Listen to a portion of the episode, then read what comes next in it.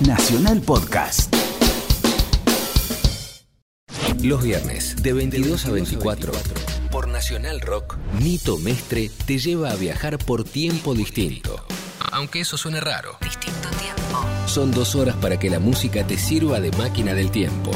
De otro tiempo. De otro tiempo. Distinto tiempo. Nito Mestre. Música por músicos. Por Nacional Rock. 937.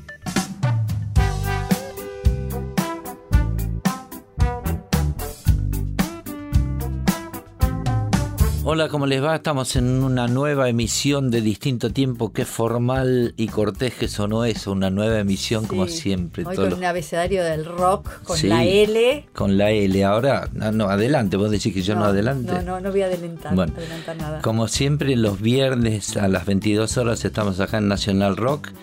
Y bueno, se pueden comunicar ya que lo hacen bastante al Facebook.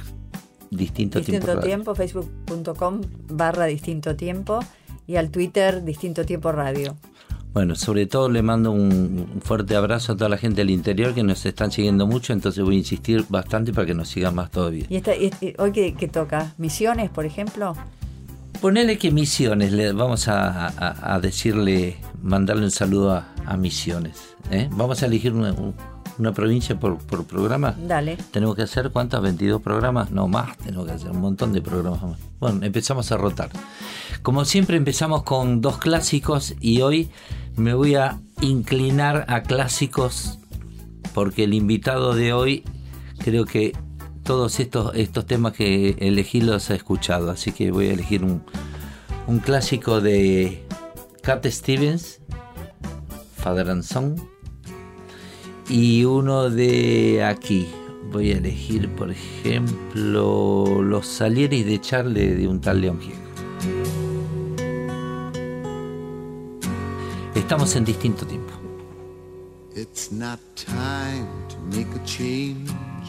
Just relax, take it easy. You're still young, that's your fault. There's so much you have to know. Find a girl, settle down. If you want, you can marry. Look at me. I am old, but I'm happy. I was once like you are now, and I know that it's not easy to be calm when you found something going on. But take your time, think a lot. Why think of everything you've got? For you will still be here tomorrow, but your dreams may not.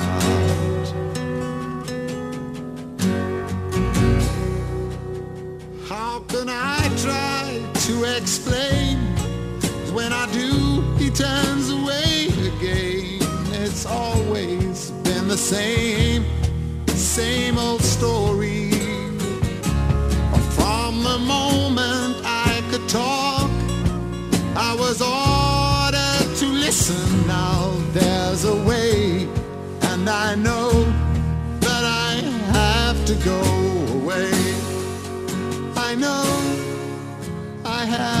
go.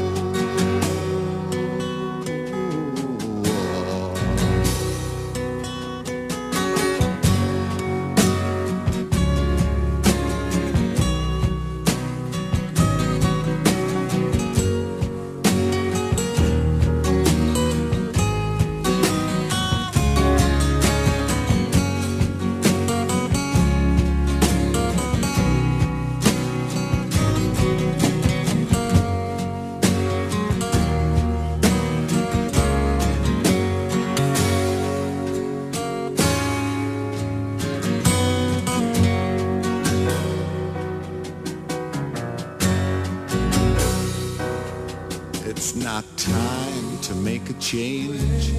Just sit down, take it slowly. You're still young, that's your fault. There's so much you have to go through. Find a girl, settle down. If you want, you can marry. Look at me. I am old, but I'm happy. All the times cried, keeping all the things I knew inside. It's hard, but it's harder to ignore it. If they were right, I'd agree.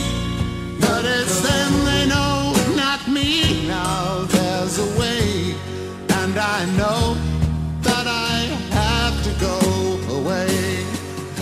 I know I have to go. Distinto tiempo. Nito Mestre.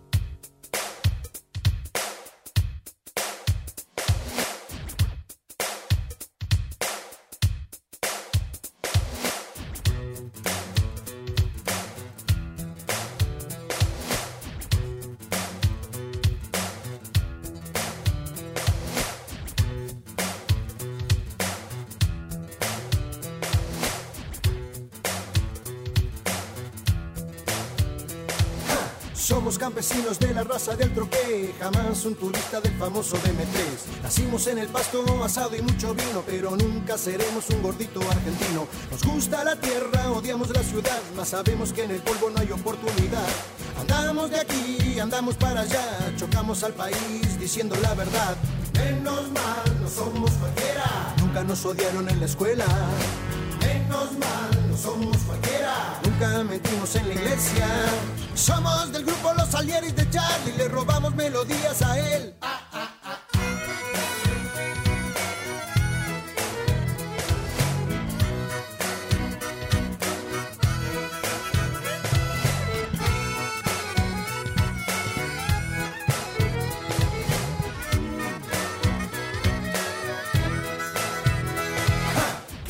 Ya un presidente joven que ame la vida, que enfrente la muerte. La tuya, la mía, de un perro, de un gato, de un árbol, de toda la gente. Compramos el página, leemos a Galeano, cantamos con la negra, escuchamos Víctor Jara. Dicen la juventud no tiene para gobernar experiencia suficiente. Menos mal que nunca la tenga. Experiencia de robar. Menos mal que nunca la tenga. Experiencia de mentir. Somos del grupo Los Salieris de Charlie, le robamos melodías a él.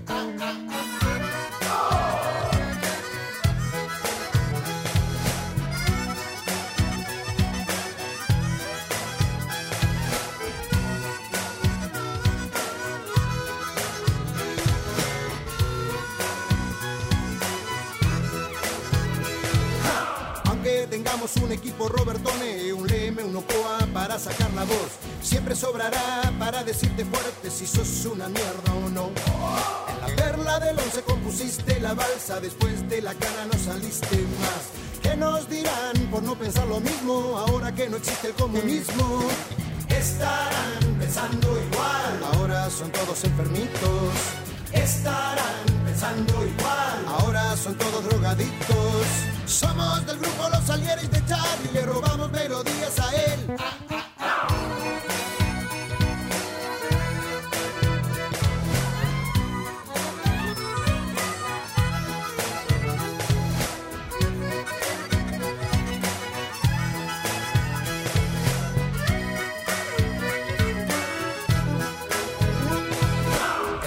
1% quiere esto torcer, el 9% tiene el poder. De lo que queda el 50 solo come y el resto se muere sin saber por qué. Es mi país, es el país de Cristo, damos todo sin recibir. Es mi país, es un país esponja, se chupa todo lo que pasó. Menos mal que estamos acá, nosotros no vamos a transar. Menos mal que estamos acá, nosotros no vamos a parar. Somos del grupo Los Salieris de Charlie, le robamos melodías a él.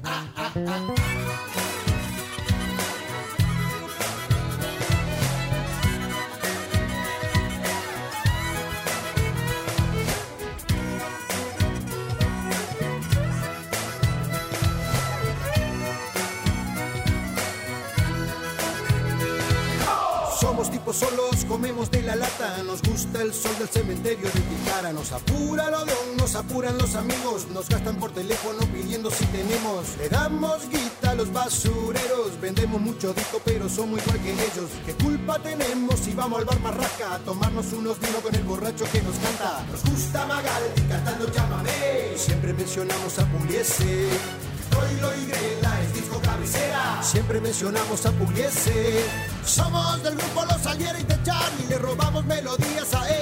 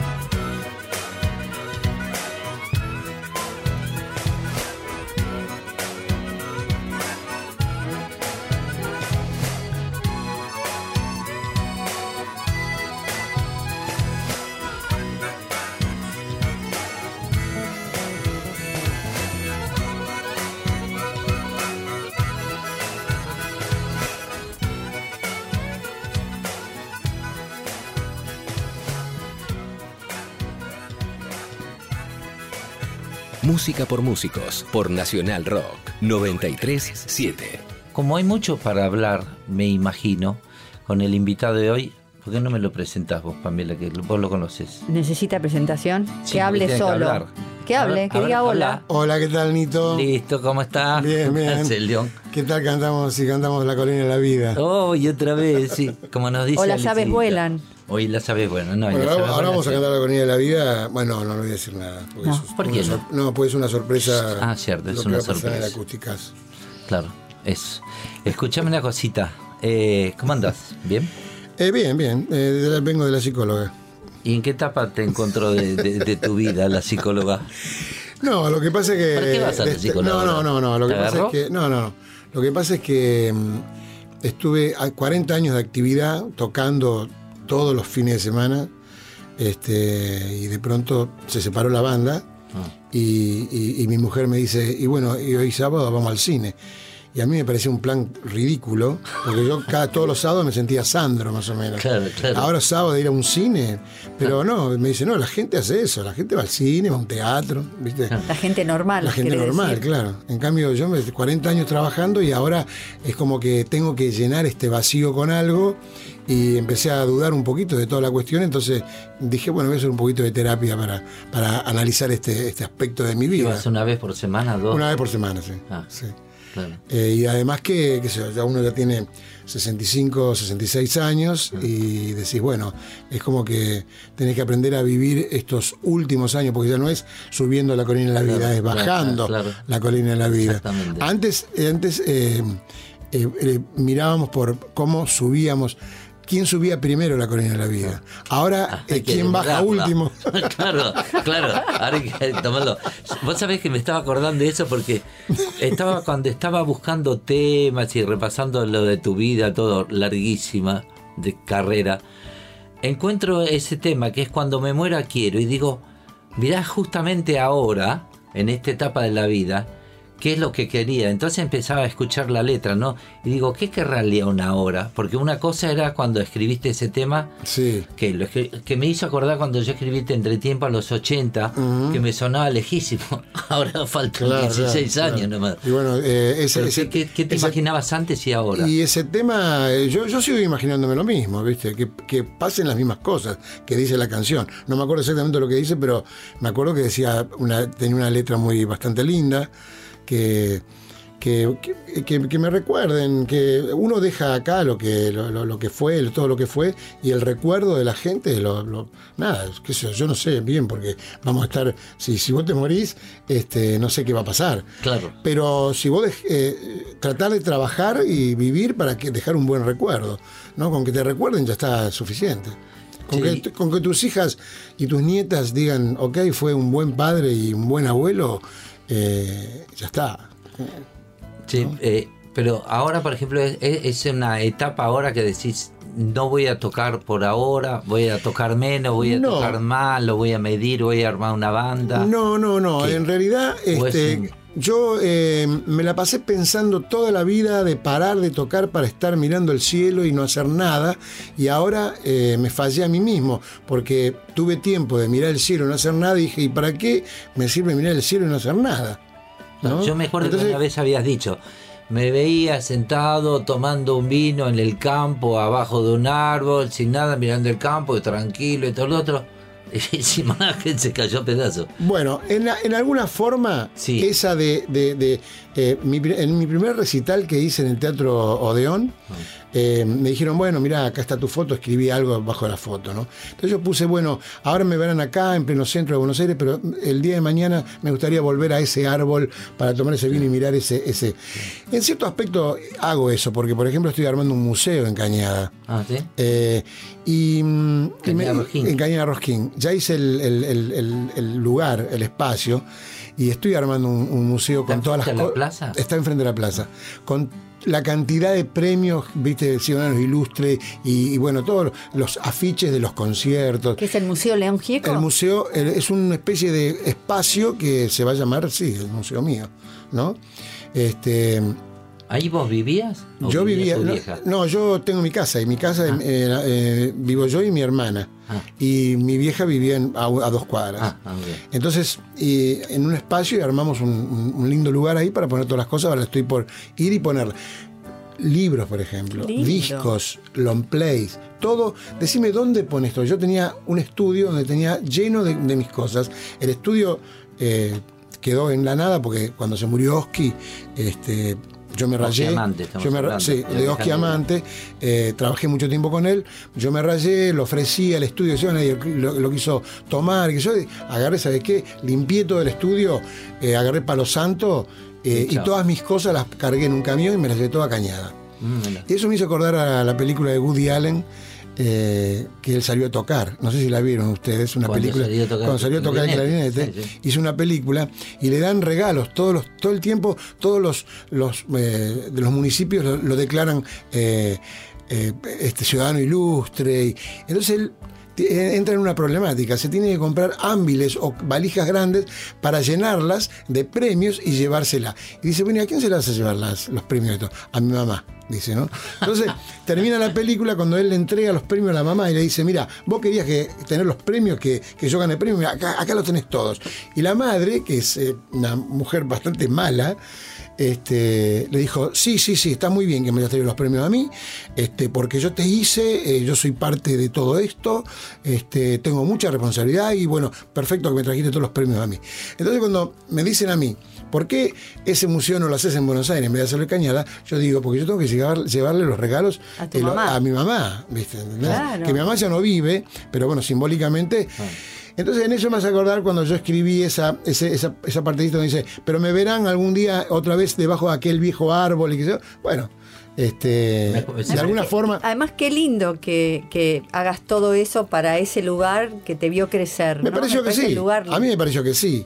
Y, y- y de pronto Alicia me dice, que mi mujer me dice, pero si vos vas a ver todos esos libros, son todos libros subversivos, este, no va a haber nadie que lea eso en Cañada. Y dije, mira, por ahí hay uno solo que el día de mañana es presidente. Esperá, yo, ¿no? va a ser un lugar de turismo. La gente va a ir a, visitar Cañada y le Bueno, vas a dar es trabajo. Es, es, es un punto más de- para ir a visitar Cañada, obviamente. es eh, uno de los pocos puntos, digamos. Claro, claro. Este, mm, y Es bueno, lindo Cañada, no, pero aparte yo quiero, sí, quiero que pase algo, que no sea un museo, que sea un espacio donde puedan la gente, eh, grupos ir a ensayar, la gente pueda hacer meditación o puedan hacer teatro, es una salita que pueden entrar 300, 400 personas. Ah, está bien. Sí, Ah, se- se- se puede tocar y sí, todo, Sí, ah. sí, sí. Y, de- y me gustaría mucho que, que- que- que de pronto el tipo que entre vea eh, de Ushuaia a la Quiaca en un televisor, que se compre una remera, que alguien la venda, no sé, eh, que pase algo, no, no me gustaría que sea un museo en sí. Se me vino la foto de, de ese show. Con un en- barcito. En el, Sí, claro, servir empanadas. ese show en el, en el Odeón porque la escenografía le hizo a Mema. Mema, La- la- exactamente. la- Exactamente. Exactamente. Estaba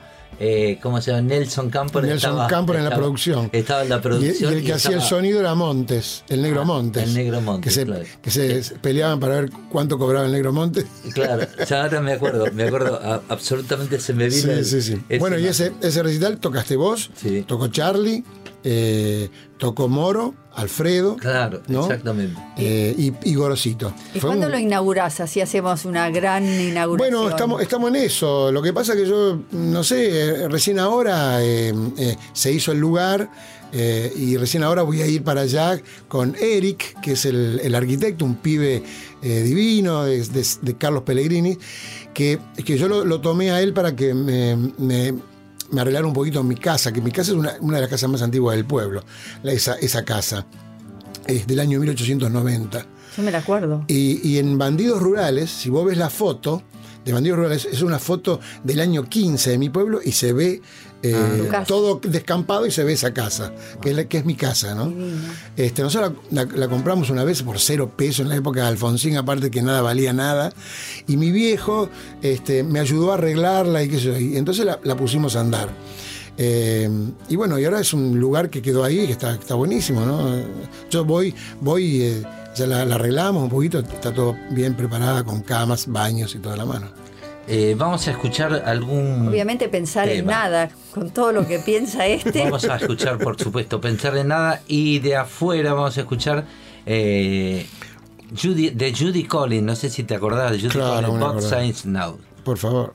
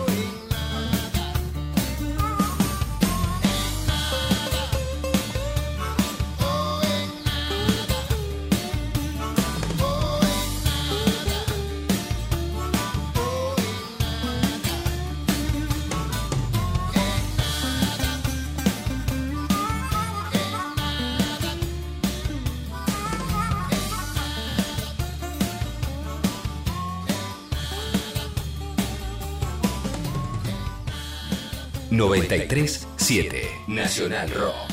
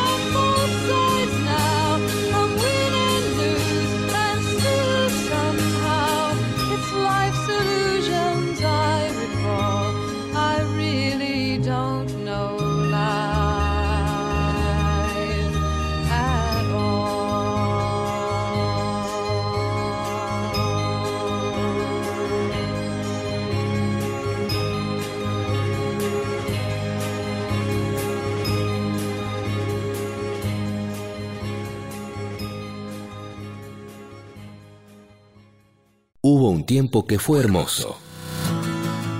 Hubo, hay y habrá un distinto tiempo. Nito Mestre te lleva a recorrer la música que nos trajo hasta acá. Distinto tiempo. Distinto tiempo. Nito Mestre.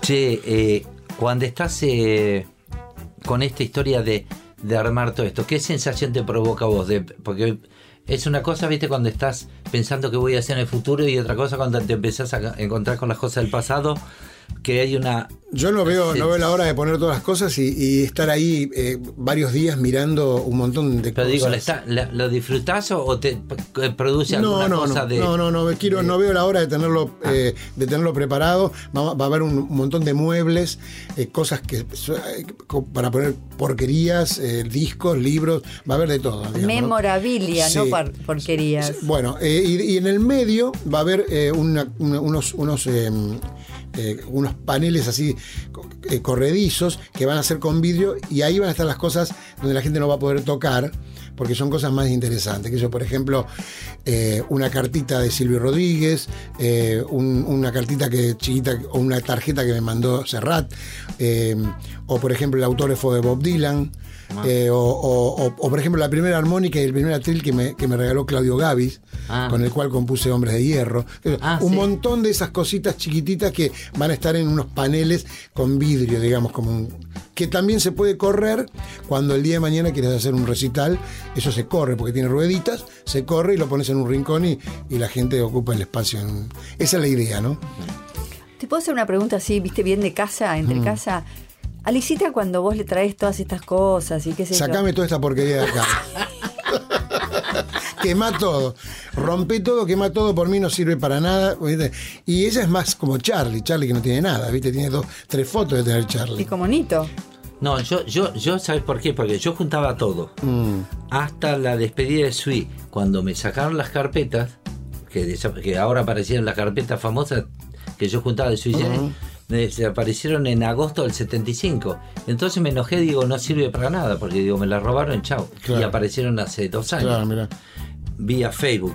Entonces yo dejé de juntar las cosas porque me enojé. Antes juntaba prolijamente desde el primer avisito de, Sí. de Sui. Vos Yo no- empezaste yo- a juntar. No, yo, no soy Oh, tan fanático de juntar todo porque tampoco te podés poner en un papel de, de un histérico eh, pero juntador de tus tenías cosas. Taranto, por ejemplo, que te, que te ayuda con Claro, no, yo que- siempre que yo hacía un recital, por ejemplo, agarraba tres afiches y me lo guardaba en mi casa.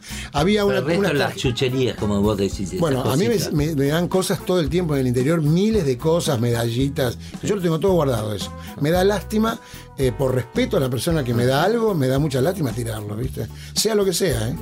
Y bueno, así fui juntando todo. No soy un histérico de juntar exactamente todo, pero tengo muchísimas cosas eh, eh, juntadas. Tengo, por ejemplo, 180 ciudadanos ilustres. Son como unos, Ah. eh, unos cuadros así que dice declaramos Ajá. al señor con su carpeta eh, Ah, y su claro. sello de Sí, las sí, municipalidades, Ah. ¿viste? Eh, entonces yo pienso que todo eso entre el cuadrito ese de metal que dice señor ilustre León Gieco, más la carpetita que es una cosa linda que te da un intendente, pienso poner una cosa al lado de la otra. Me va a ocupar un montón eso. Claro, ¿viste? obvio. Eh, ¿Tenés una tengo- calle tengo- en el sur también? Tengo una. O en el norte. Tengo como cinco calles. Ah, cinco sí, calles. Ya, ya soy Sarmiento. ya. o ya soy Sarmiento o falta poco para, para irse, ¿viste? No, no sé. Bueno, bueno, bueno Sí. tanto no falta, pero digo. Escuchame una cosa, Me voy a apurar a hacer el museo, ¿eh? Porque, ¿viste? Y cuando estabas en, en, en- en Entel, estabas trabajando, cuando empezaste a trabajar acá. Ah, no, acá la el, primer, el primer trabajo que yo tuve acá fue en Trasradio, que está el edificio todavía, el edificio Trasradio que está en San Martín y Corrientes. Es- Eh, nosotros teníamos un solo contacto y el tipo me manda a hablar con el gerente de Trasradio y yo le dije, mire, yo, yo soy sincero, le digo, yo, mi- mis viejos no tienen un mango, son del campo y yo quiero venir acá a trabajar para ayudarlos. El tipo lo conmoví tanto que me dijo, vení el lunes a trabajar. Y me hizo saltear como siete años de, de trabajo para entrar a donde yo entré, porque entré a ser telexista ¿Y sabías- internacional. idea de algo? No, lo único que sabía era escribir a máquina porque Ah. mi viejo, dentro de lo, de lo que era mi viejo, que era un, eh, un alcohólico así total, ¿viste? Y, y un, un tipo, eh, eh, qué sé yo, jugador, era un tipo que jugaba las cartas todo el tiempo, sabía el árbol genealógico de todos los caballos, por ejemplo, jugaba los caballos. Dentro, de todo, próceres. dentro de todo eso, un día mi viejo me agarra eh, bien picado, ¿viste? Y me dice, mira, si vos te vas a ir a Buenos Aires, este, no vas a ser famoso eh, al día siguiente.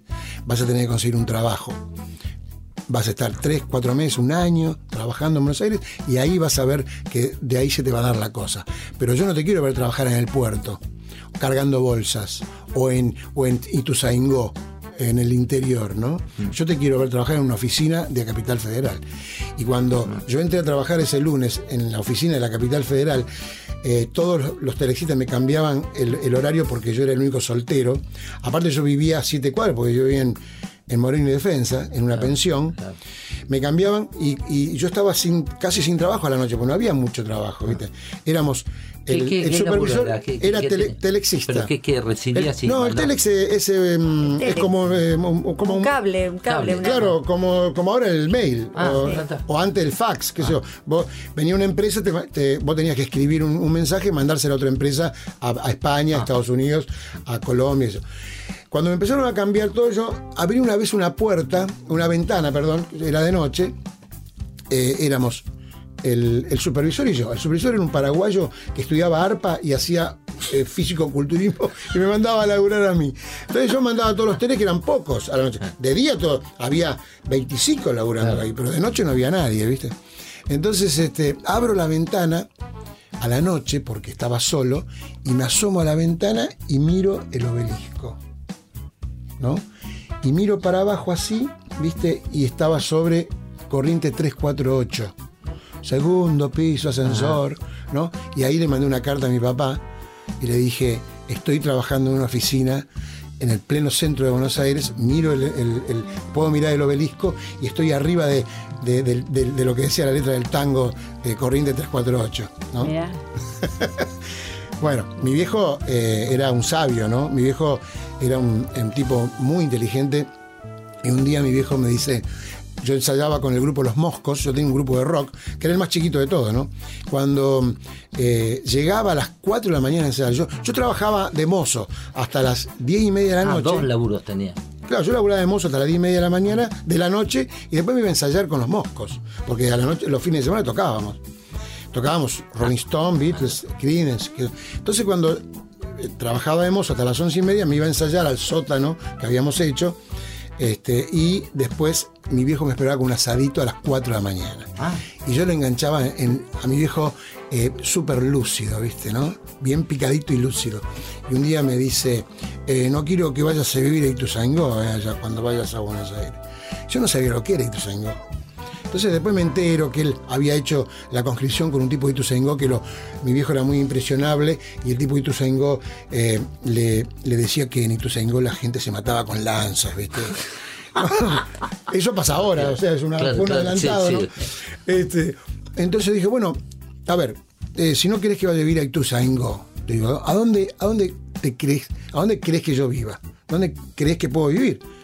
Entonces me mira así, ¿no? Agarra un vaso de vino, se lo toma y me dice, al lado del presidente, me dijo. Y fui a parar a, a- a- a- Defensa y Moreno, a dos cuadras de la Casa de Gobierno. y después con el tiempo estuve con muchos presidentes, ¿viste? Estuve con Correa, estuve con Mujica, con Evo Morales, estuve con eh, la- la- eh, Bachelet, estuve con Néstor Kirchner, estuve con Alfonsín, estuve con un montón de presidentes, ¿no? O sea que mi viejo era como unos mandatos que me daba así, era un sabio, era bajaba un ángel, bajaba un ángel cuando él hablaba, ¿viste? Vamos a escuchar un par de temillas, se está poniendo interesante la, conversa. Iba para un lado y ahora se empezó a... hay mil para hablar con vos. Vamos a escuchar a Lucky Now de Ryan Adams, que es un folquista que a mí me encanta. Después podríamos escuchar a Hombres de Hierro, porque ya que lo, que lo había contado la- lo de Claudio Gavi, vamos a escuchar Hombres de Hierro de León Gieco. Estamos en distinto tiempo.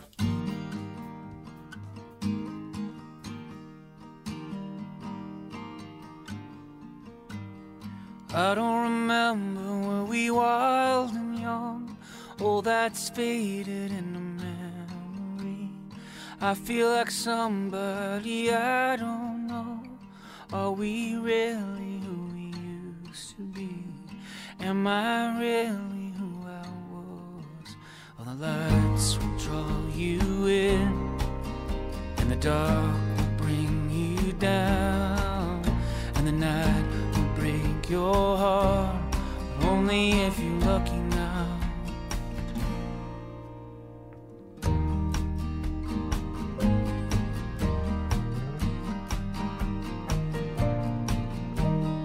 Waiting outside while you find your keys, like bags of trash in the blackening snow. City of neon and toes that freeze. We got nothing and nowhere to go. We got nothing and nowhere. And the lights will draw you in, and the dark will take you down, heart. Only if you're lucky now. And if the lights draw you in, and the dark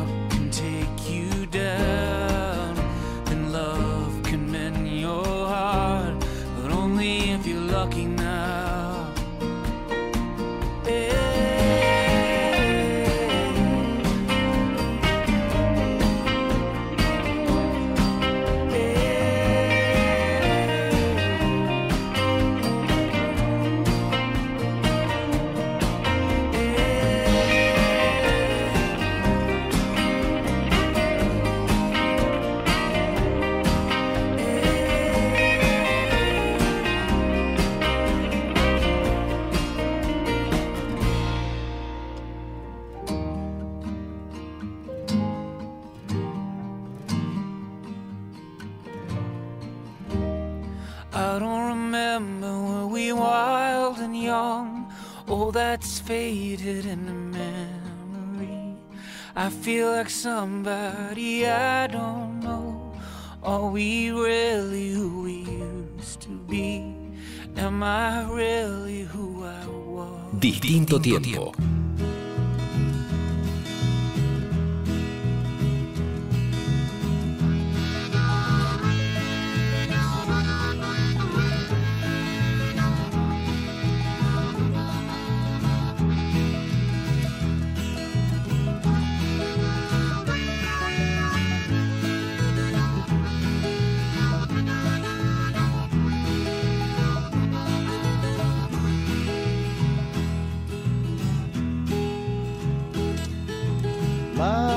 Muchacho tu voz joven, como larga la luz el sol, que aunque tenga que estrellarse contra un paredón, que aunque tenga que estrellarse se dividirá en dos. Suelta muchacho tus pensamientos, como anda suelto el viento. Sos la esperanza y la voz que vendrá a florecer en la nueva tierra hombres de hierro que no escuchan la voz, hombres de hierro que no escuchan el grito, hombres de hierro que no escuchan el dolor. Gente que avanza se puede matar, pero los pensamientos quedarán.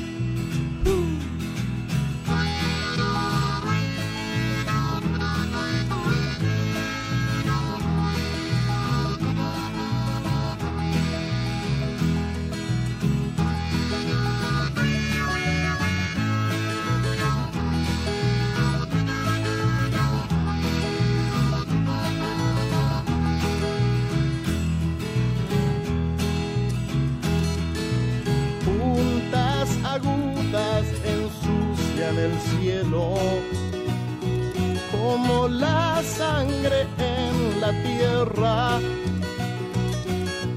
Dile a esos hombres que traten de usar a cambio de las armas su cabeza hombres de hierro que no escuchan la voz, de hierro que no escuchan el grito, hombres de hierro que no escuchan el dolor. Gente que avanza se puede matar, pero los pensamientos quedarán.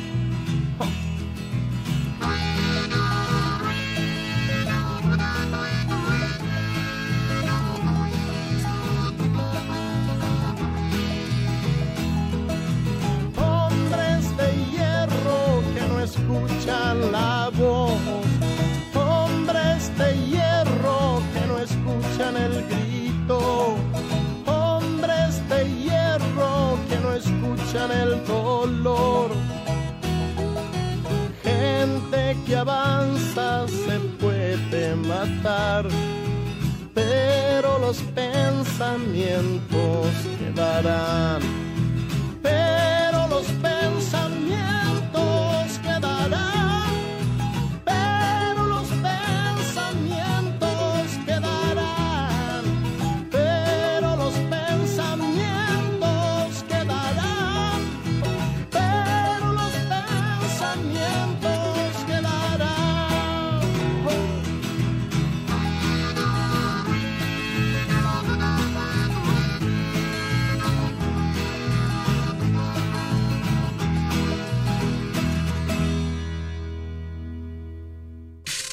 Será el día que apagaron la luz.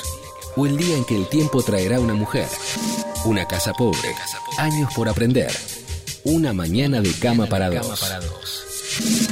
Sí, sí. Pero esta noche hay algo distinto. Distinto tiempo. Con Nito Mestre. Viernes, de 22 a 24.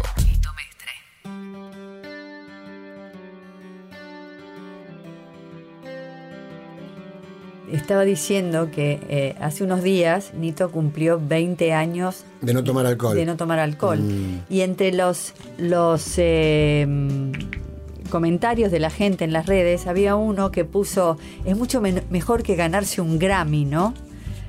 Y, y vos venías hablando de los premios y de los eh, ciudadanos Mm. ilustres y qué sé yo. En la vida, eh, eh, ¿qué importancia le das a los premios y al reconocimiento así tan avasallador que vos has recibido? Mira, este, yo a mí me encantan, ¿viste? Porque es una muestra de cariño, de reconocimiento y si te llaman para darte un premio es porque creo que te lo mereces. Así que, y respecto al alcohol, este, es una pena que uno tenga que dejar el alcohol, porque uno podría degustar del alcohol, pero hay- gente que no sabe, Eh, hay gente que no puede. ¿Viste? Entonces tenés que dejarlo. Como el cigarrillo.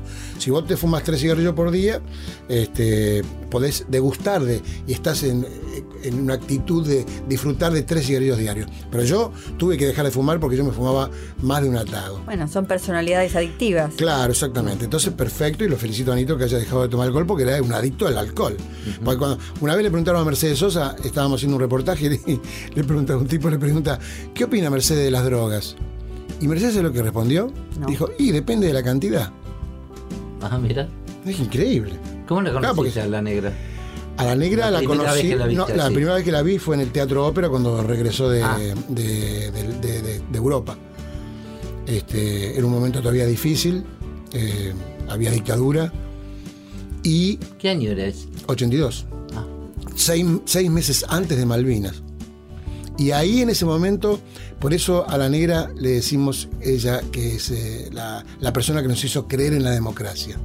Porque yo dije, los políticos no tienen, no tienen ninguna fuerza, o sea, por más que digan cosas que viene la democracia, los militares no les creo a nadie, viste, más, menos lo que hicieron, pero sí creo que hay una, que pasó algo acá en Buenos Aires, que fue que vino Mercedes Sosa a tocar y la dejaron tocar en el Teatro Ópera como 13 o 14 actuaciones. Eso fue lo que me hizo creer que la democracia regresaba a la Argentina. Vos la seguías de antes. Sí, claro, yo la tenía Mercedes de cuando era chiquito.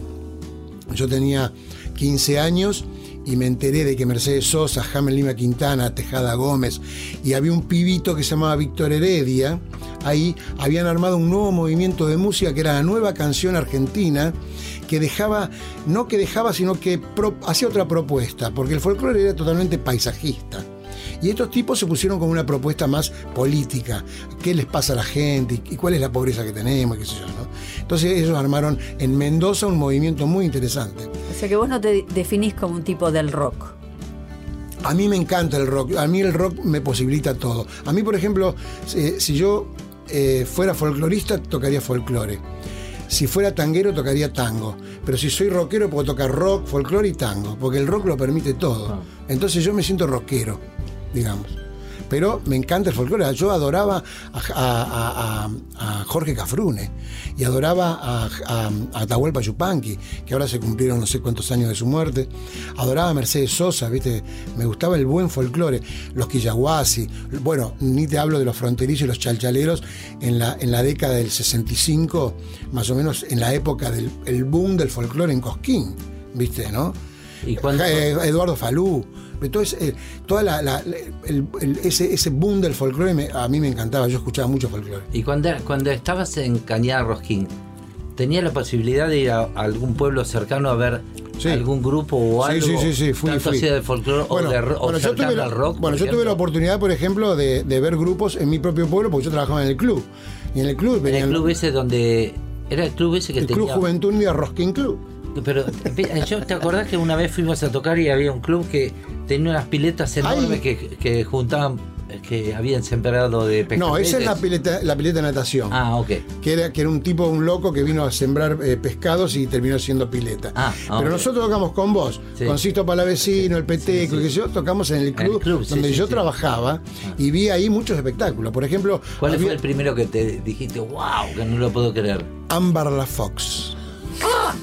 Y te digo por qué. Iba a ver que. No, no, no. Te digo porque yo estaba atendiendo acuerdo detrás de del, detrás mostrador. Estaba atendiendo y de pronto ¿Cuántos se- años tenías?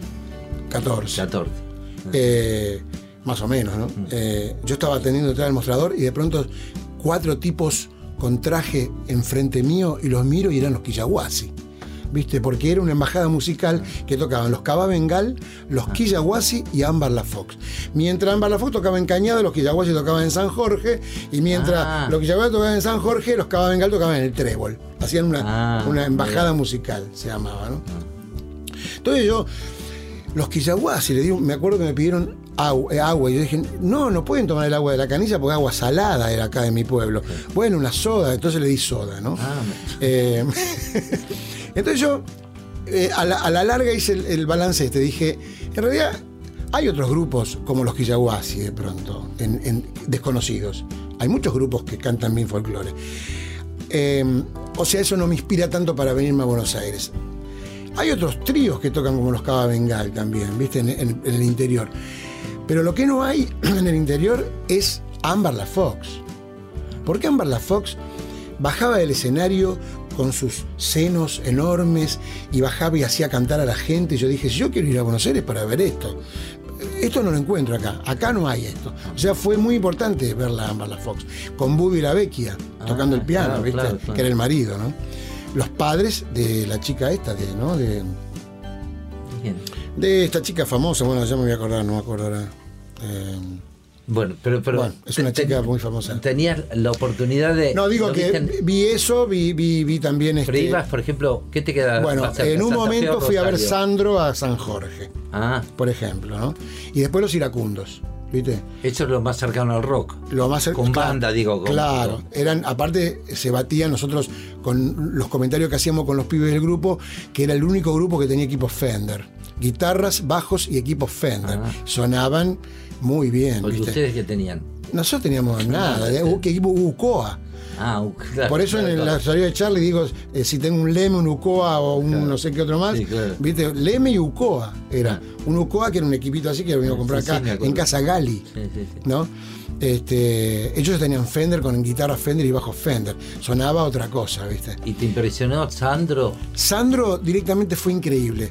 Sandro, yo estaba con una noviecita, yo tenía 14 años, más o menos, estaba con una noviecita de, de la mano, y cuando va a aparecer Sandro, este, se produce una, una cuestión rara en el ambiente así, y yo me suelto de, de mi noviecita y me voy, viste así, me fui y me fui enfrente del escenario, que había mesas ahí. Entonces me pongo enfrente del escenario y dijo, uy, y mi novia, viste, bueno, entonces me quedé ahí porque ya la, se armaba una cosa, era, era como una onda, viste. Y cuando apareció Sandro directamente yo no lo podía creer.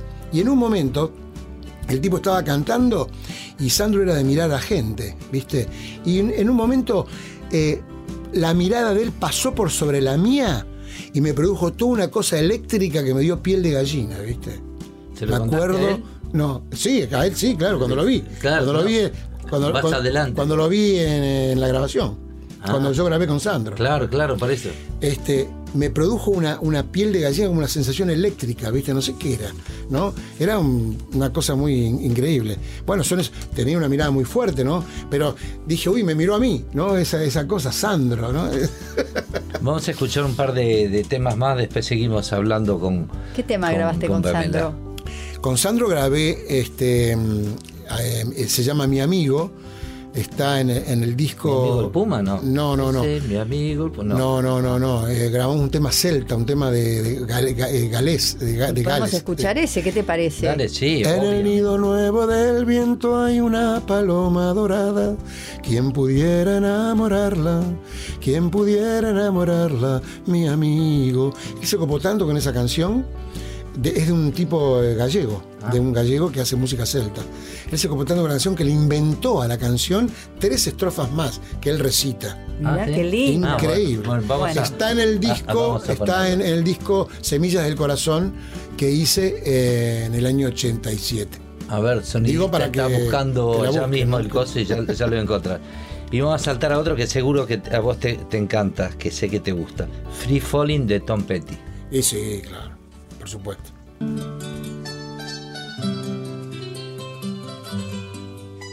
Que te escurre entre los dedos como miel de la colmena. Ay, quien pudiera atraparla, ay, quien beberla pudiera. En el nido nuevo del viento hay una paloma dorada. En el nido nuevo del viento hay una paloma dorada. Quien pudiera enamorarla, quien pudiera enamorarla, mi amigo, mi amigo.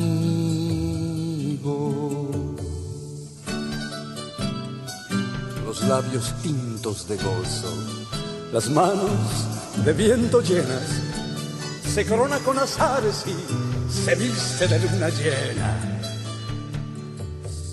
Canta bajo la luna con flautas de verde olivo. Canta bajo la luna con flautas de verde olivo.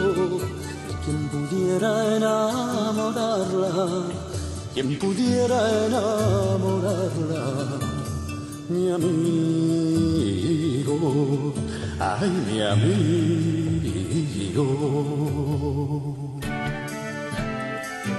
Anda una copla en el aire reclamando a quien quisiera le tenga bien darle amores. si es que nació quien se atreva. Tiene aire de flor reciente, cosas de recién casada. Tiene aire de flor reciente y cosas de recién casada.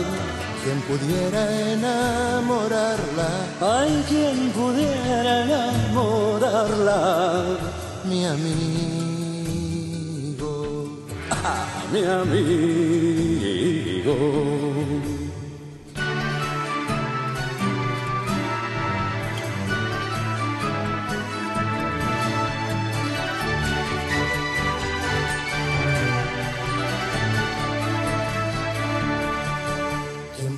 Pudiera enamorarla, quien pudiera enamorarla, mi amigo,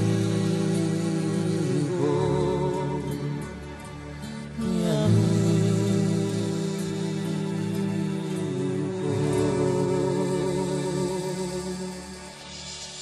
Distinto, tiempo. Nito Mestre.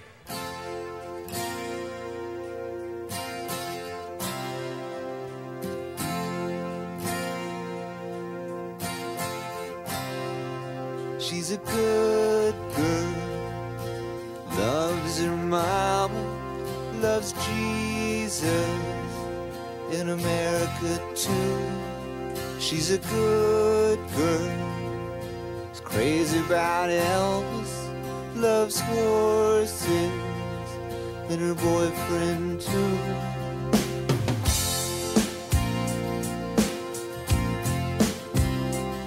And it's a long living in Reseda. There's a freeway running through the yard. And I'm a bad boy, cause I don't even miss her.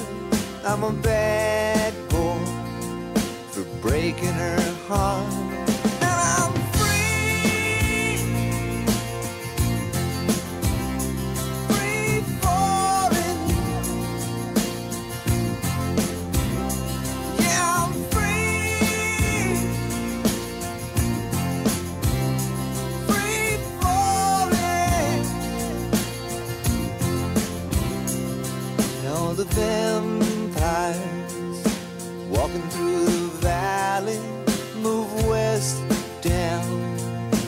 sure up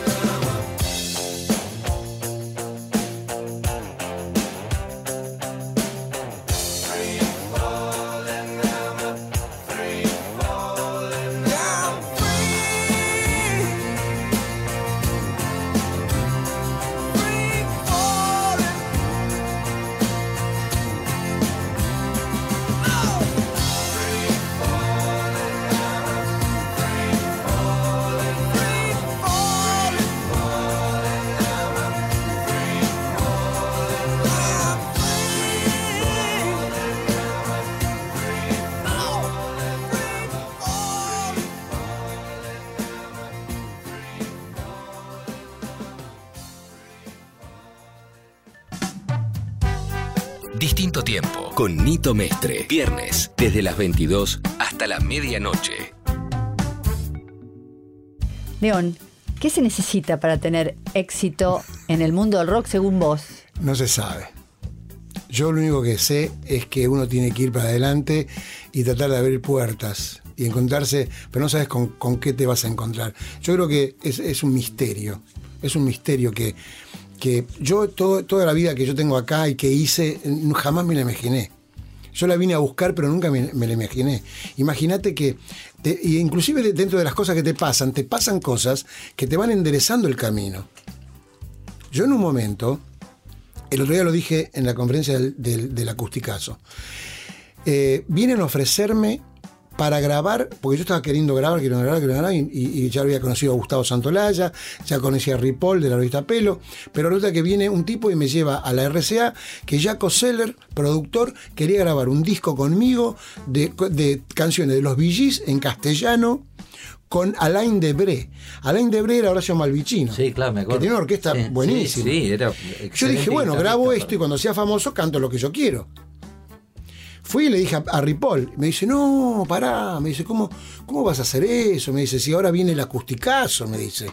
¿Qué es el acusticazo? Y vamos, a hacer un, vamos a grabar un disco en vivo y uno de, los- de los, de los acústicos que va a tocar vas a ser vos. Ahí puedes tocar Hombres de Hierro, esa canción que a mí me gusta, dice Ripoll. Cuando voy y se lo cuento a Gustavo Santolaya, que ya lo conocía, y Gustavo tenía intenciones de hacerme un disco, le dijo, Gustavo, me están ofreciendo grabar un disco en la RCA con Horacio Malvicino, con Alain de Brey, qué sé yo. ¿Y, y qué canciones? Me dice. "Eh, canciones de los Gees en castellano. Me dice, bueno, anda a hacer eso, pero acá no pises nunca más, me dijo. O sea, eso te lo cuento para que vos sepas que en tu carrera y en, en los movimientos que vos haces, hay una suerte de, de- de- de alguna conexión que pasa, que es un misterio, que hay gente que te va enderezando, ¿viste? ¿Entendés? Entonces yo no lo grabé nunca eso. Quizás si hubiese grabado eso, no sería yo en este momento. Mi carrera que- a lo mejor se hubiese terminado, o no. ¿Pero ¿Qué qué te yo. veían? ¿Qué era, ¿Cuál era tu fuerte? Además, Ellos que les gustaba mi voz, les gustaba mi voz. Además, yo tenía, había, andando por la avenida Santa Fe, yo estaba acá en, en- en Buenos Aires hacía un mes. Empecé a conocer de a poco la ciudad. Primero fui al obelisco, después me fui para allá, y después ya a la avenida Santa Fe. Y me di cuenta que en la avenida Santa Fe y Talcahuano había, dice, grábese su disco. ¿Viste? Y yo entré y di cuánto vale grabar un disco. Un simple, y eh, sale. Yo eh, podía hacerlo, porque yo ya trabajaba en, en, en Trasradio, ¿viste? Entonces dice, bueno, y grabé un tema mío, que era un desastre, y un tema de los Gees del otro lado. Cuando yo le hice escuchar el tema de los Bee Gees, que yo había cantado, comencé con una broma, no sé cómo se dice, ¿viste? Eh, los tipos dijeron, vos tenías que cantar canciones de los Gees, ¿viste? ¿lo tenés ese disco? Lo Sí, va a estar en el museo, supongo. Vos- Eso. Y lo tenés que digitalizar. Vos sabés la casualidad. Jaco Seller era de la RCA, Claro. armoniquista. Armoniquista, un gran armoniquista, sí. Es capo el tipo. Sí, muy capo. A Sui Generis, nosotros no nos conocíamos. Nos vino a ofrecer eh, alguien de la RCA, decir, ok, van a grabar un disco en la RCA y va a salir un tema de Jaco Seller en la cara A y en la cara B un tema que le vamos a elegir que haya- hagan ustedes. Claro. Y nosotros con Charlie dijimos, si hacemos esto sonamos, dimos vuelta y éramos pibes, tipo, te están ofreciendo grabar un disco, Claro. grabar un disco era tipo er- Era- la RCA. la era RCA y con la mayores B. y dijimos, no, porque si hacemos esto sonamos. Y dijimos lo mismo. Y no, no lo hicimos en el mismo tipo, ya Claro. Yo estuve eh, en problemas una semana. Durante una semana no fui a trabajar. Eh, me, como que me enfermé, porque si Ri- Ripoll y, y Gustavo me decían que no haga eso, y yo ya lo tenía medio arreglado, entonces agarré y ¿sabés que lo que, ¿sabés lo que hice? Durante una semana me iba al cine Avenida, que no existe más, en, en la Avenida Rivadavia, al, al- al- al- cuando ni bien empieza, a, dos, Sí, sí, sí, a una cuadra y pico. a una y todo. Sí, exacto. Había un cine ahí, que pasaban películas de, de cowboy. Me- estuve una semana dentro del cine, mirando películas así, para no volverme loco, porque decía. Y yo pensaba, ya estaba pensando mal de Gustavo Santolaya, como que está hablando de envidia, me está diciendo que no grabe, de envidia. No, no quiere que sea No- famoso. este. no quiere que sea quiere- famoso, Claro. quiere ser famoso él. nada. Hasta que entré en caja, ¿no? Y dije, bueno, entonces fui de Gustavo y le dije, bueno, Gustavo, pero entonces, eh, ¿me vas a grabar el disco? Por supuesto, me dice. ¿Viste? Y grabamos el primer disco Ahí mío, en Neto. producido en Neto, producido por Gustavo Santolaya. Fue su primer producción, mi primer disco, Gustavo Santolaya. Y ya, ya eras León Gieco. No, no. Na- No, nadie. no, No, el, nadie. primer, el- el El primer primer disco. disco, nadie. Más, no era León Gieco porque León Gieco me lo creó Gustavo Santolaya. Yo era Raúl Gieco o León. Bueno. Porque León es Ah, un apodo. Claro. Pero por eso te digo, yo te iba a preguntar, ¿cuánto influenció tu nombre en tu carrera? Bueno, después no sé, pero yo, por ejemplo, yo me acuerdo perfectamente que cuando viene el momento de que grabamos el disco, ya estamos terminando el disco, Gustavo Santolaya me dice, bueno, ¿y cómo te vas a llamar en el disco? León, le digo yo. ¿León? ¿León solo, así a solas? Sí, yo soy, yo soy León. O Raúl Gieco. Y él me dice, no, no, no va. No va ni uno ni el otro. Vamos a ponerte León Gieco. No, le digo, yo no soy León Gieco. Yo soy Raúl Gieco o León. Me dice, no, mira, Raúl Gieco es un hombre medio tonto y León es muy arrogante. ¿Viste? Muy arrogante. Así que me parece que va a quedar muy bien León Gieco. ¿Viste? Y me la comí. O sea que ni Hiciste siquiera, caso, soy el, ni siquiera soy el dueño de mi nombre, ¿viste? Y ahora cuando de pronto hay un montón de pibes que se llaman León por vienen las madres, me dicen, se llama León por vos, ¿viste? Que yo, yo no me llamo León, yo me llamo Raúl. Vamos a escuchar otro par de temas. Estamos acá en distinto tiempo hablando con el querido León Gieco, Raúl Gieco o León Aseca. Raúl Alberto Antonio. Vamos a escuchar un tema de Raúl Oh. Alberto. Raúl. Raúl Alberto Antonio, que le pregunté a mi mamá. Le dije, ¿por qué me pusiste tanto nombre que no, cuando ahora estoy, que estoy viajando en avión no me entra para poner en el coso? Dice, bueno, Antonio por el abuelo. Y Raúl Alberto era para llamarte Raúl Alberto. Vamos a, a ir con otro amigo de León, con Bob Dylan, The Buah. Times They Are Bueno. Changing, y vamos a elegir Mi otro tío. tema de León. Tu tío, claro. Tío de sangre. Y vamos a elegir Y las aves vuelan. Muy bien. Gran tema. Come gather people wherever you roam and admit that the waters around you have grown and accept it that soon you'll be drenched to the bone. If your time to you is worth saving, then you better start swimming or you'll sink like a stone. Or the times they are a changing.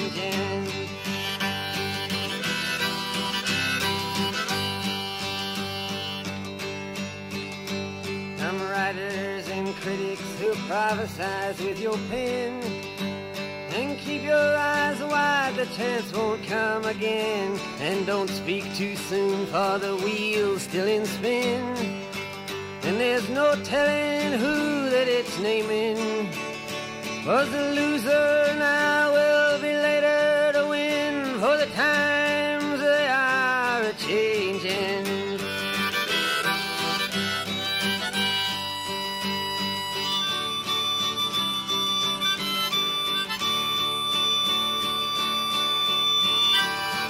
senators, congressmen, please heed the call. Don't stand in the doorway, don't block up the hall, or he that gets hurt will be he who has stalled. The battle outside raging will soon shake your windows and rattle your walls, for the times they are a changing.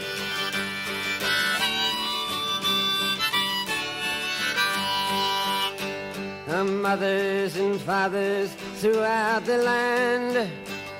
And don't criticize what you can't understand. Your sons and your daughters are beyond your command. Your old road is rapidly aging.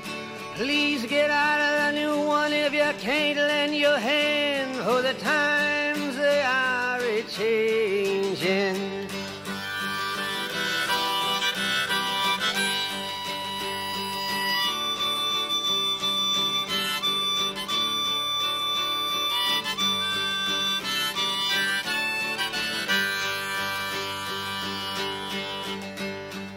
Line it is drawn, the curse it is cast. The slow one now will later be fast, as the present now will later be past.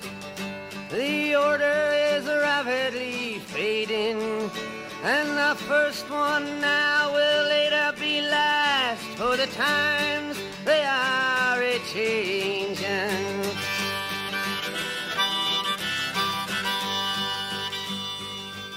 Música por músicos, por Nacional Rock 937.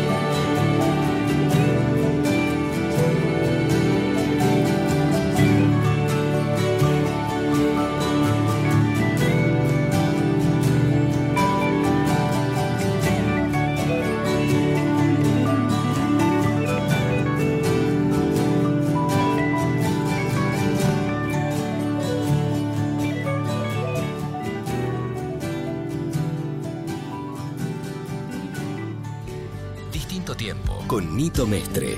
Viernes desde las 22 hasta la medianoche. Nito Mestre por Nacional Rock 937. ¿Te acordás de las Roches? Sí, claro, tengo el disco, el long play todavía. Bueno. Y lo escucho. Ah, ¿y lo escuchás? Claro, yo tengo una- un aparato en cañara que lo pongo y escucho cassette y escucho disco. Yo me acuerdo siempre que cuando hicimos la, y las aves vuelan, vos dijiste, uy, vinieron unas chicas de, de- de Estados Unidos y te robaron el tema de Roches. Y ahí me quedó grabado. Ajá. Porque hicieron un tema que se llama Hammond Song, así se llama, eh, canción de Hammond, del, del órgano Hammond. Entonces escuchemos Hammond Songs de Roches.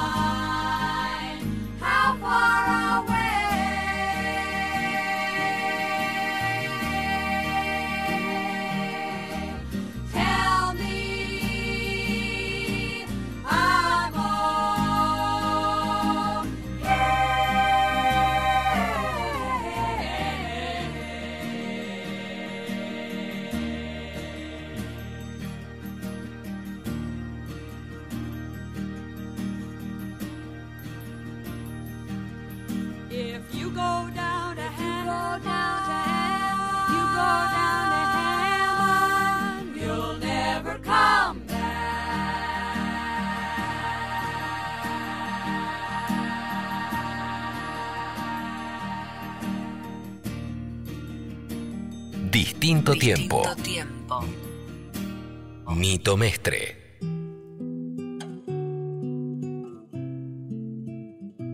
Así que hab- hablábamos de que el nombre es importante porque define el espíritu del, del artista, ¿no? Entonces yo esto medio te lo decía con maldad, porque yo quería que me hablaras de chulpa.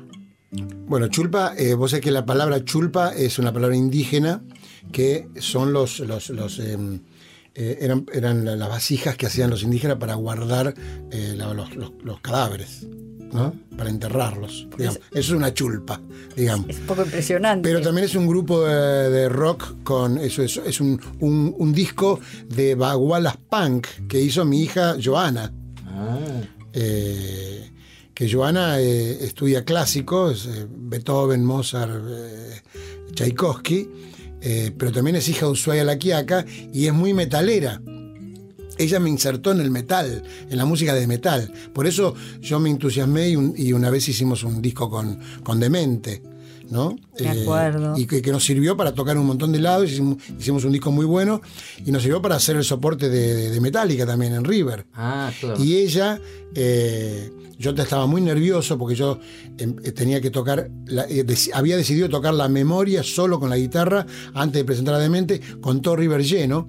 Y ella, o sea, lo que hizo, se, se plantó en, el- en la escalera, me miró, así me dijo, acá el más heavy de todos sos vos, me dijo, ¿viste? Y subí, y subí a tocar la memoria. Entonces. ¿Cómo reacciona la gente? La receta fue genial, ¿viste? Y gracias a eso, a tocar la memoria solo en el escenario, vinieron los Metallica a sacarse una foto con nosotros. ¿Por qué? Bueno, porque comieron y le, le dijeron, sí, pero eh, Trujillo decía, yo grabé con unos argentinos, sí, grabaste con, con Andrés Jiménez, que ahora está tocando un- un, eh, con, un, con un solista, acompaña en un solista que es como un Dylan. Ah, y, y sí, no, muy bueno porque se subió a tocar solo con la guitarra en River. Dice, uy, ni yo hago eso, dice el cantante de Metallica. Y al día siguiente viene un manager y me dice, che, Metallica quiere sacarse una foto con ustedes. Bueno, fenómeno. Fuimos al camarín de ellos a sacarnos una foto. Es que la tengo grande así en mi casa, por supuesto. que va al museo de. Que va al Museo Derecho, por supuesto. Sí, ¿cómo fue el encuentro con Sting, Springsteen y todo eso aquella vez en River? Y bueno, ¿Cómo, eh, cómo, cómo? alguien decidió que, esté, que, esté- que, esté- que estemos ahí con Charlie. Eh, yo creo que fue Greenbank. Eh, no sé. Digo, ¿cómo la- fue el encuentro ahí con Peter Gabriel? ¿También estaba o fue otro Sí, día? Peter Gabriel. No, no, no, todo, todo junto. Era, era Sting, Peter Gabriel, eh, Deuce Sudur, eh, Tracy Tracy Chapman, eh, Charlie y yo y Bruce Springsteen. Claro. Y Bruce. Este, yo lo tomé más relajado porque yo ya me fui a Mendoza. Ah. Un día anterior a tocar en River. Y me comí todo el nerviosismo en Mendoza y me encontré de pronto Bruce Springsteen y Peter Gabriel acá, yo en el medio, ensayando Correlé, Correlá, que es un tema de Víctor Jara, porque me invitaron los Intilimani a, a- a Ah. tocarlo con ellos. Ah. No, vení, vení, tócalo con nosotros.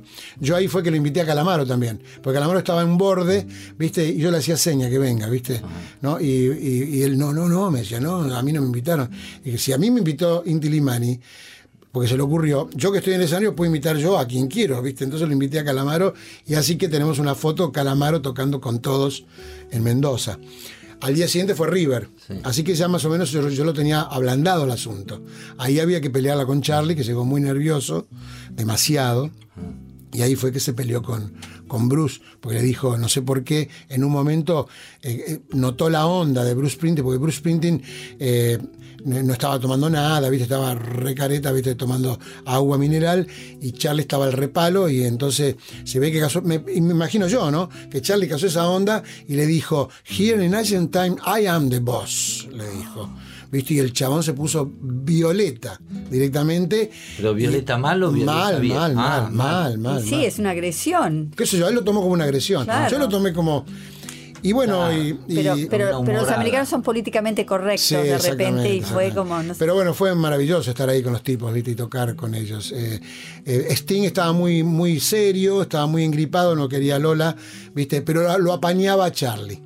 Eh, yo tengo una foto que yo le saqué a Sting poniéndole la mano en la cabeza a Charlie sentado en el piso. ¿no? El que, me, eh, el que me atendió muy bien fue Peter Gabriel. Yo le fui a regalar un charango a Peter Gabriel y me hizo pasar a su camarín, me convidó con un, Jack Daniel, ¿no? Fue realmente, eh, eh, Peter Gabriel es un gentleman. Claro. Eh, pero estuvo genial la, la participación esa, estuvo muy buena. Y, eso sirvió para que después de, después de muchos años eh, venga, regrese Bruce Springsteen a Chile y Argentina y salude a Chile con un tema de Víctor Jara y saludó a Argentina con una versión de Solo le pido a Dios que es maravillosa, que búsquenla en YouTube y pónganla porque... Le vamos a es- poner ya. Estamos en distinto tiempo con León Gieco.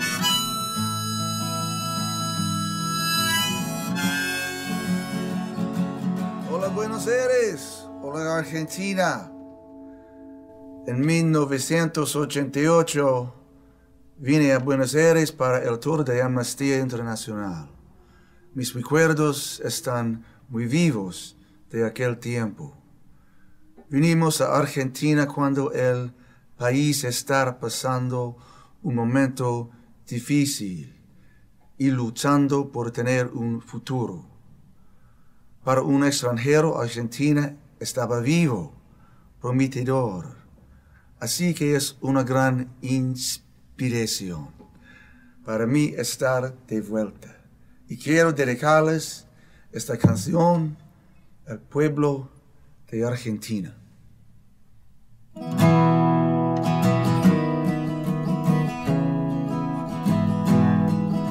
Solo pido a Dios que el dolor no me sea indiferente, que la reseca muerte no me encuentre, vacío y solo sin haber hecho lo suficiente. Solo le pido a Dios que lo injusto no me sea indiferente, que no me abofete en la otra mejilla, después que una garra me arañó esta suerte. Solo le pido a Dios que la guerra diferente.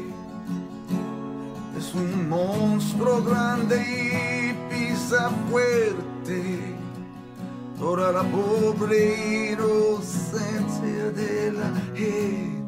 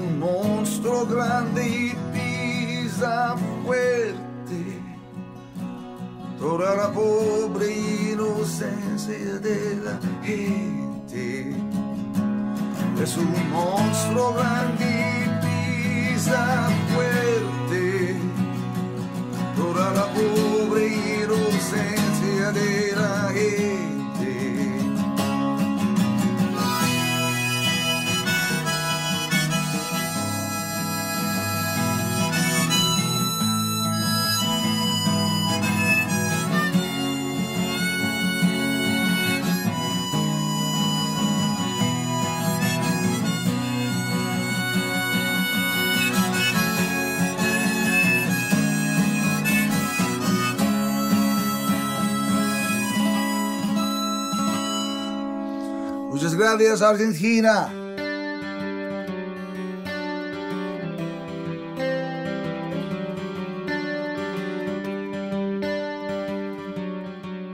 Estamos en distinto tiempo con León Gieco. ¿Qué se siente que Bruce Springsteen cante tu, tu canción? Y qué sé yo, es una, fue una sorpresa muy grande realmente, es un honor tremendo. Fue como- sorpresa. Sí, fue sorpresa. Fue sorpresa porque eh, yo estaba llegando de gira, yo no lo vi tocar acá en Buenos Aires, ahora. Eh, y justo yo hice un chiste, ¿viste? Eh, justo veníamos, en- eran las ocho y media de la noche, estábamos llegando a Buenos Aires de, de una gira con toda mi banda, con, un, con, un- con el micro. Y Aníbal, me acuerdo, Forcada me dice, ¿no vas a ver a Bruce Springsteen? No, le digo, "est- estamos llegando de gira, aparte, ¿a, a dónde voy a ir? Dice, ¿viste? Ese es el defecto de los tipos que organizan. Te tienen que ofrecer, los Sí, tipos sí. que organizan, no regalarte la entrada. Decir, che, ¿querés una, comprar una entrada y, y yo te espero en un lugar? Porque si no, ¿dónde vas? Tenés que mezclarte con la gente y, un- te, es un lío. es un lío. ¿viste? Bueno, Bueno, afuera se suelen invitar, te digo la verdad. bueno, eh, entonces, yo no digo de que te macarronear la entrada, pero sí Yo sí invitarte. digo, En un- en un yo campo- digo, hay Invitarte gente- en un a- campo a, estar grande. en un lugar, ¿viste? No, pero hay gente que sí merece En- en un campo déjame grande que- Entonces yo le hice un Sí. chiste a Aníbal y le dije, no, no, excepto que me, que me invite a cantar solo le pido a Dios, le dije. Ah, a las ocho y media de la noche. Llego a mi casa, ¿viste? Y al día siguiente me llaman mil, miles por teléfono diciéndome, Bruce Springsteen te cantó solo le pido a Dios. Y, no lo hizo, dijo en el escenario, dijo, no voy a cantarlo porque no lo tengo muy seguro, pero sí lo voy a cantar en el hotel. Agarró una camarita y se lo filmó sí. en el hotel. Sí, sí. Tocando una versión genial. Pero lo canta en español En o inglés, en inglés Ah. y parte en español. Ah. Alguna parte en español, otra en inglés y toca la armónica, todo perfecto. La verdad que, qué sé yo, un tipo grosso musicalmente como Bruce Springsteen, que te cante sobre a Dios, ¿qué te puedo decir, no? Bueno, yo tengo varios. Tengo a, a Joan Baez, que cantó sobre Pido a Dios. ¿También? Tengo a, a- a- a Pete Seeger cantando sobre Pido a Dios. Y a Bono, que me invitó a cantar sobre Pido a Dios también, ¿viste? O sea, eh, qué sé yo, Dios se acordó. Esa es esa cosa ¿Y que qué, te, pasa. pa- y qué te pasó después de cuando salió Solo le pido a Dios que yo explotó y después pero de- no, no, en aquella vez, en aquel momento. No, nunca explotó. Sobre Pido a Dios hizo un camino perfecto, como deberían ser todas las canciones. Nunca explotó, nunca hubo un video de Sobre Pido No, a Dios. no, no, pero digo que se convirtió en un, en un tema. Himno. En un himno. A- ahora. Pero en aquel momento era un tema común, un tema más, más. eh, no, pero digo, después de la guerra de. Bueno, eso fue Ahí, después digo. de la guerra de Malvinas, eh, se convirtió en un boom por Mercedes Sosa. Claro. Mercedes Sosa lo convirtió en un boom en toda Europa. Tal es así que un día me llama por teléfono Mercedes y me dice, nene, mañana andate a aerolíneas, eh, comprate un, yo después te lo pago, un, un vuelo para Frankfurt, porque te quiero mostrar cómo los alemanes cantan solo le pido a Dios. Y pará, Mercedes, yo conocí solamente eh, eh, Uruguay, ¿viste? ¿Cómo hago para ir a...? Bueno, me fui a Frankfurt y vi cómo se comportaba la gente eh, con Sobre Pido a Dios. ¿Primera Todo vez el que mundo- viajabas? Primera vez en mi vida que viajaba a. Europa. ¿viste? Bueno, así, ¿no? Así toda la gente aplaudiendo Sobre Pido a Dios. Es increíble. Fue Mercedes la que, en realidad, la que... Claro, pero digo, ¿qué te pasó después de que. El boom ¿Y qué ese y después yo? decir, uy, tengo que hacer otro tema, a esto me refería. No, no, yo nunca pensé que tenía que eh, crear otro tema parecido. Si sale, sale, si no sale, no sale. Ah. No, no, no. No- No, no fue ninguna presión No, de- nada, en nada. absoluto. Me conformé con lo que pasó. Me conformé, está grabado en todos los idiomas, traducido a todos los idiomas, está en todos los libros de habla hispana que se le enseña a los chicos en todos los países, está sobre Pido a Dios. Y bueno, eso es una, una bendición de Dios. Por eso te digo, ¿viste? No, el tipo es una especie de bendición. Y que, y que, ojo, que el tema escaló ya desde un primer momento, ¿eh? ¿Por el No, Papa? No, es- es, eh, Néstor Celasco. Ah, Porque claro. yo no lo iba a poner en el disco al tema. Claro, sí, sí, yo me acuerdo. ¿Sabes esa historia? Sí, sí, sí. No lo iba a poner. porque muchos Bueno, no eh, yo eh, había venido Dino Saluzzi de, eh, por equivocación, lo había llamado Lito Nevia, la hija le dijo León Gieco. Como yo ya había estado grabando con Dino para el disco, el cuarto disco, vino a Ion. Yo dije, no tenemos más nada que grabar, Dino. Eh, hermano, pero yo pierdo la noche, le tengo que darle de comer a mis hijos, ¿viste?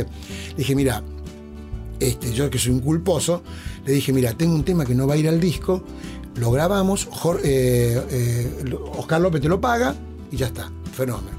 Una sola versión hicimos, en vivo, solo a Dios con él. Chao. Le pagó, se fue Dino, ¿viste? Y estábamos mezclando, seguimos mezclando el disco, dejábamos eso aparte. Y Amilcar Giaber nos dice, che, ¿por qué no escuchamos la, versión de, que ese- del tema ese nuevo con Dino Saluzzi? Cuando puso play, llega Charlie a las dos y media de la mañana pidiendo pista, ¿viste, Charlie? ¿Viste? Donde hay algo, ¿viste? Llega Charlie y se queda escuchando todo el tema, Charlie. Y me mira a mí cuando y me dice, genial este bandoneón. Dice, la única vez que escuché un bandoneón en el rock fue con Almendra, dice Charlie. Entonces, yo dije, puta, ¿le gustó a Charlie? Dije, che, ¿por qué no lo consideramos lo ponemos bonus track? Y lo pusimos de bonus track. Ah, de bonus track. eh. Y se, lo pus- se le dimos la torta a Celasco para que lo escuche. Se llevó la torta, porque no había, se llamaba la torta, Sí. no había eh, nada para escuchar. Entonces Celasco escucha todo y me llama, me manda a llamar a los dos días y me dice, mira, eh, corté la cinta y hice un cambio. Uy, ¿qué, qué cambio hizo? No, viste ese bonus track, Eh, lo puse mm, eh, primero del lado A. Ah. Y bueno, si a usted le parece. O sea que el, el tema se escaló en el primer momento antes que salga el disco. Escaló, ¿viste? ¿No? Este, hay, hay tema, ahora me hiciste acordar a otro tema que no iba a ir, que fue La Colina de la Vida. La colina de la La vida. Colina de la Vida iba a ser un tema para Nito Mestre, lo desconocido de siempre. La colina de la vida yo la compuse estando de, de vacaciones con Raúl en, eh, en- en un gallinero.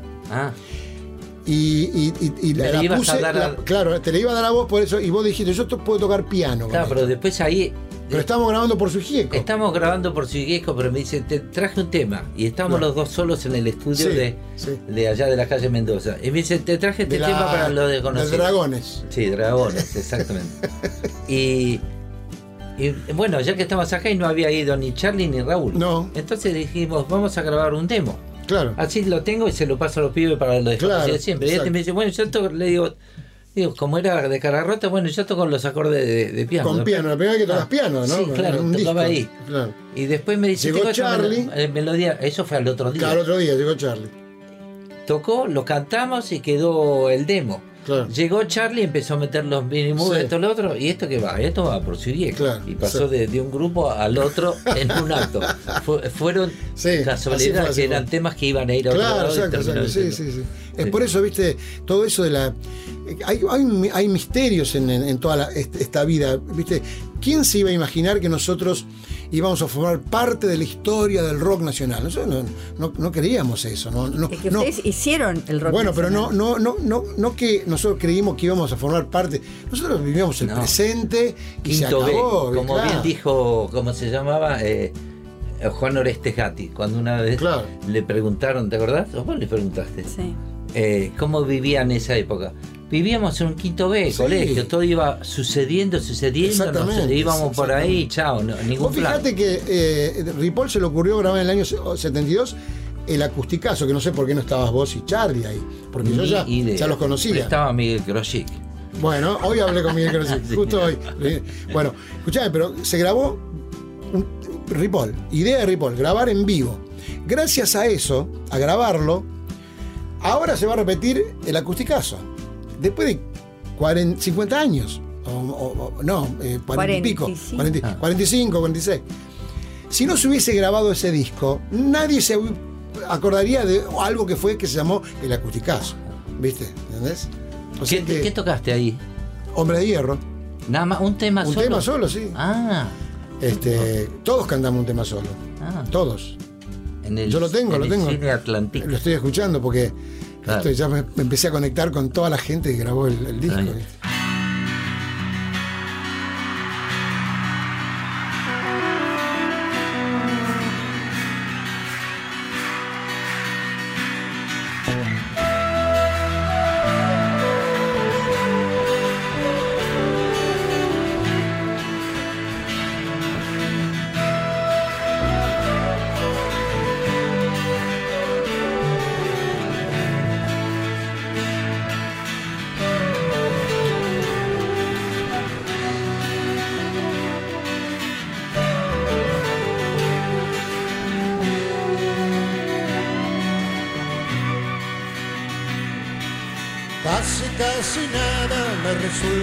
Resulta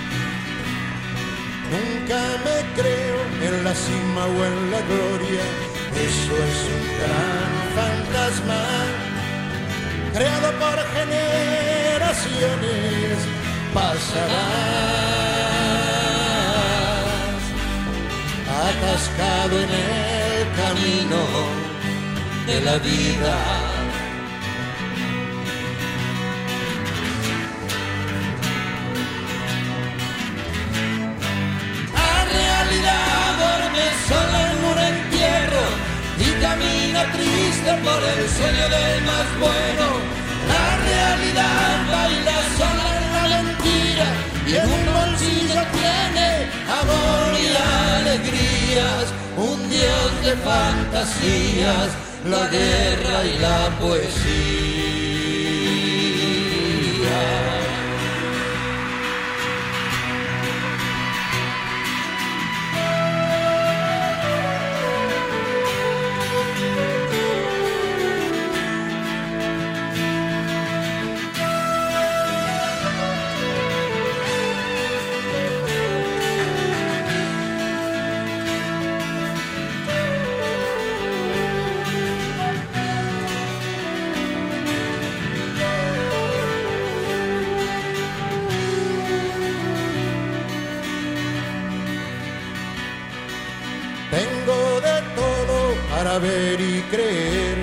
Para obviar o no creer. Y muchas veces me encuentro solitario, llorando en el umbral de la vida. Busco hacer pie en el mundo al revés.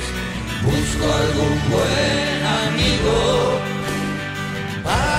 no me atrape algún día, teniendo hallar la muerta a la vida.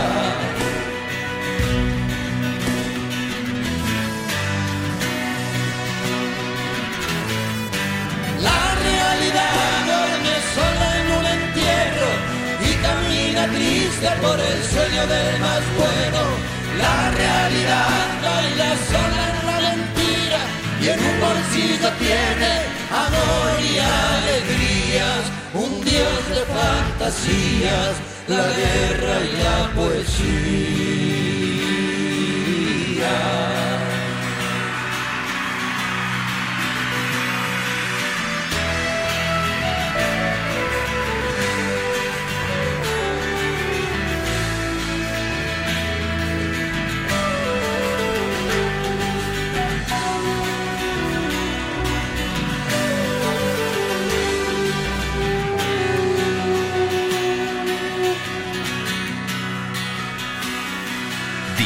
Tiempo. Mito Mestre. Bueno, le- el tiempo en la radio es tirano. Lo tenía ¿Y que el decir. público es tirano? ¿El público es tirano? ¿Cómo se construye una el relación público es con bastante el tirano. El- El público? público, por ejemplo, te, te- te- eh, por ejemplo, ahora que yo hace bastante que no compongo y no saco un disco, está todo el tiempo la gente diciéndome, ¿cuándo viene el próximo disco? ¿Cuándo vas a sacar el próximo disco? ¿Estás componiendo? No te sale nada, ¿viste? Una cosa así. El público es, a veces es tirano, sí. ¿Te Pero bueno, ¿Te eh, sentís también... presionado para...? No, no, yo no, a esta altura no. Yo a esta altura eh, que yo compuse más de, creo que 250 canciones y que muchas son muy conocidas, eh, no, me, eh, no me presiona nadie. Pero me encantaría hacer un, un próximo buen disco. realmente. Siempre está el- Y, claro, el- el- la y estoy componiendo este, ahora, en este momento, eh, algunas canciones. Tenemos que ir terminando. Vamos a, te vamos a invitar a otro capítulo. Más adelante, porque no da, sino. Eh, eh, Quedaron miles de cosas para hablar, porque la verdad que. Mil. Yo iba a tener como una, cosa organizada, más organizada, sí, digo. Mejor me, es una charla de amigos, ¿no? Sí, sí. Y bueno, sí, no se puede obviar eso, ¿viste? Yo lo conozco a Anito hace. Eh, mucho tiempo. Mil gracias, ya bueno, sabes, y, ya te, voy a agarrar de nuevo. te queremos mucho. Gracias, gracias. Bueno, y nos vemos el viernes que viene a la misma hora, 22 horas, mismo acá. Canal. Mismo canal, mismo Nacional Rock. Eh, nos vemos, como siempre. Pamela. La cultura es la sonrisa. Con eso nos vamos. Y que sueñen todos con los angelitos. Chao, chao.